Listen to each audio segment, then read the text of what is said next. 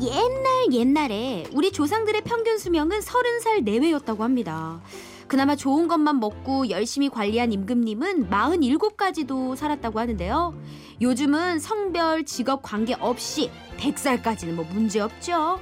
이렇게 달라진 평균 수명만큼이나 진화해온 옛날 이야기를 만나보는 시간입니다. 웃음이 묻어나는 동화. 네, 웃음이 묻어나는 동화. 좀 아까 백세 인생 부르셨잖아요. 네. 이제 백세라는 말이 음. 이렇게 우리한테 가깝게 자연스럽게 맞아요. 불려지는 시대에 왔어요. 그러니까 전혀 이질감이 없고 심지어 100세까지 사시는 분들도 많이 봤고. 아니 근데 백세 그러니까 음. 예전에 하고 지금 달라진 게 백세 인생까지 하면서 내 손을 이렇게 양손을 내 쪽으로 백세 인생, 백세 아버지 회식 존대한다는 받고, 거지. 예, 아버님 생각해 보세요. 공경한다는 뜻이 뭐예요? 그렇죠. 존경한다. 음. 예를 들면 저희 저 우리 같은 경우에 거의 지금 50년 이상이 남았잖아요. 그쵸. 백세로 따지면 음, 음, 음. 생각해보면 끔찍하지 않아요? 아우 끔찍해.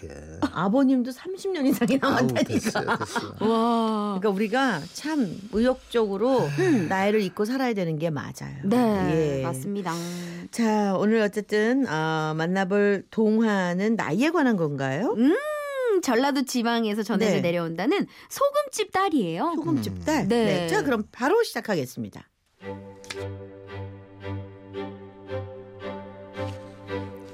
옛날 옛날 어느 마을에 아주 잘생긴 아들과 곱디 고운 며느리를 둔 부잣집이 있었어요.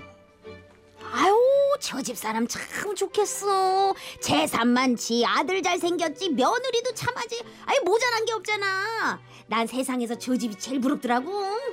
마을 사람들은 부잣집을 부러워했지만 사실 부잣집 속사정은 그렇지 않았어요. 시아버지는 가난한 소금집 딸인 며느리가 혼수를 조금밖에 해오지 않아 늘 못마땅해 했거든요. 예. 넌 왜 이렇게 동작이 굼떠? 응? 부르면 빨리 빨리 못 와. 어? 예, 죄송해요, 아버님. 예, 뭐 부르셨어요? 가서 찬물이나 좀 떠와. 예, 바로 가져다 드릴게요. 음. 어디서 며느리라고 찢어지게 가난한 소금집 딸이 들어와가지고 에이그 부끄럽게 시리. 서러운 시집살이를 당하면서 며느리는 고민할 수밖에 없었답니다. 가난한 소금집 딸이라는 게 그렇게 큰 잘못인 건가? 아니, 어떻게 하면 시부모님과 잘 지낼 수 있는 거야? 고민하다 며느리는 꾀를 하나 냈어요. 여보, 여보, 여보. 며칠 후가 저 친정 아버님 생신날인 거 알죠? 알람하다. 아, 제가 먼저 친정에 가서 생신잔치 준비하고 있을 테니까 음. 당신은 아버님과 어머니 꼭 모시고 와주세요. 우리 부모님을 알겠어. 꼭 그리 하지 뭐. 며칠 후 친정아버님의 생신날이 되었어요.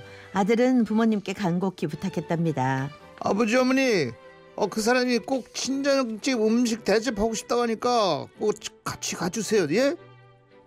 예?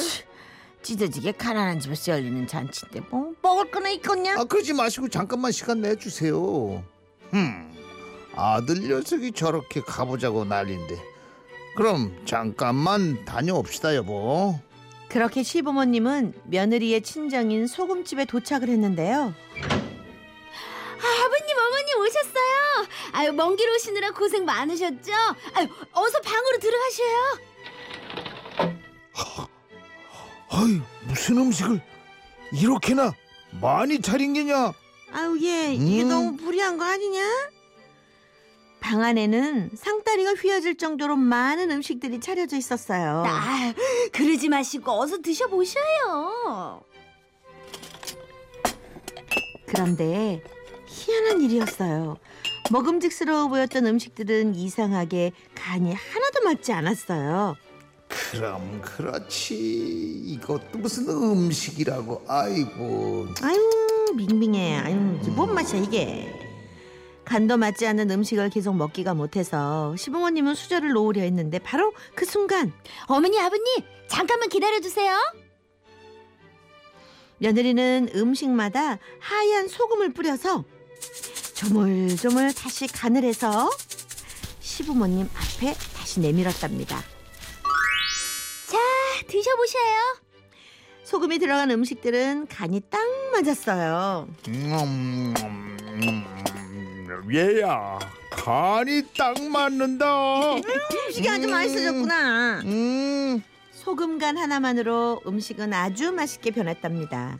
식사를 다 마치고 시부모님은 며느리의 손을 잡으며 이렇게 얘기했어요. 아가야, 아유 정말 맛있게 잘 먹었다. 그려 그려 우리 얼마나 귀한 집 딸을 며느리 삼게 된 건지 인제는 알게 됐다요. 어머니 아버님 감사합니다. 그 후로 소금집 딸 며느리는 시부모님의 사랑을 듬뿍 받으면서 오래오래 행복하게 살았답니다.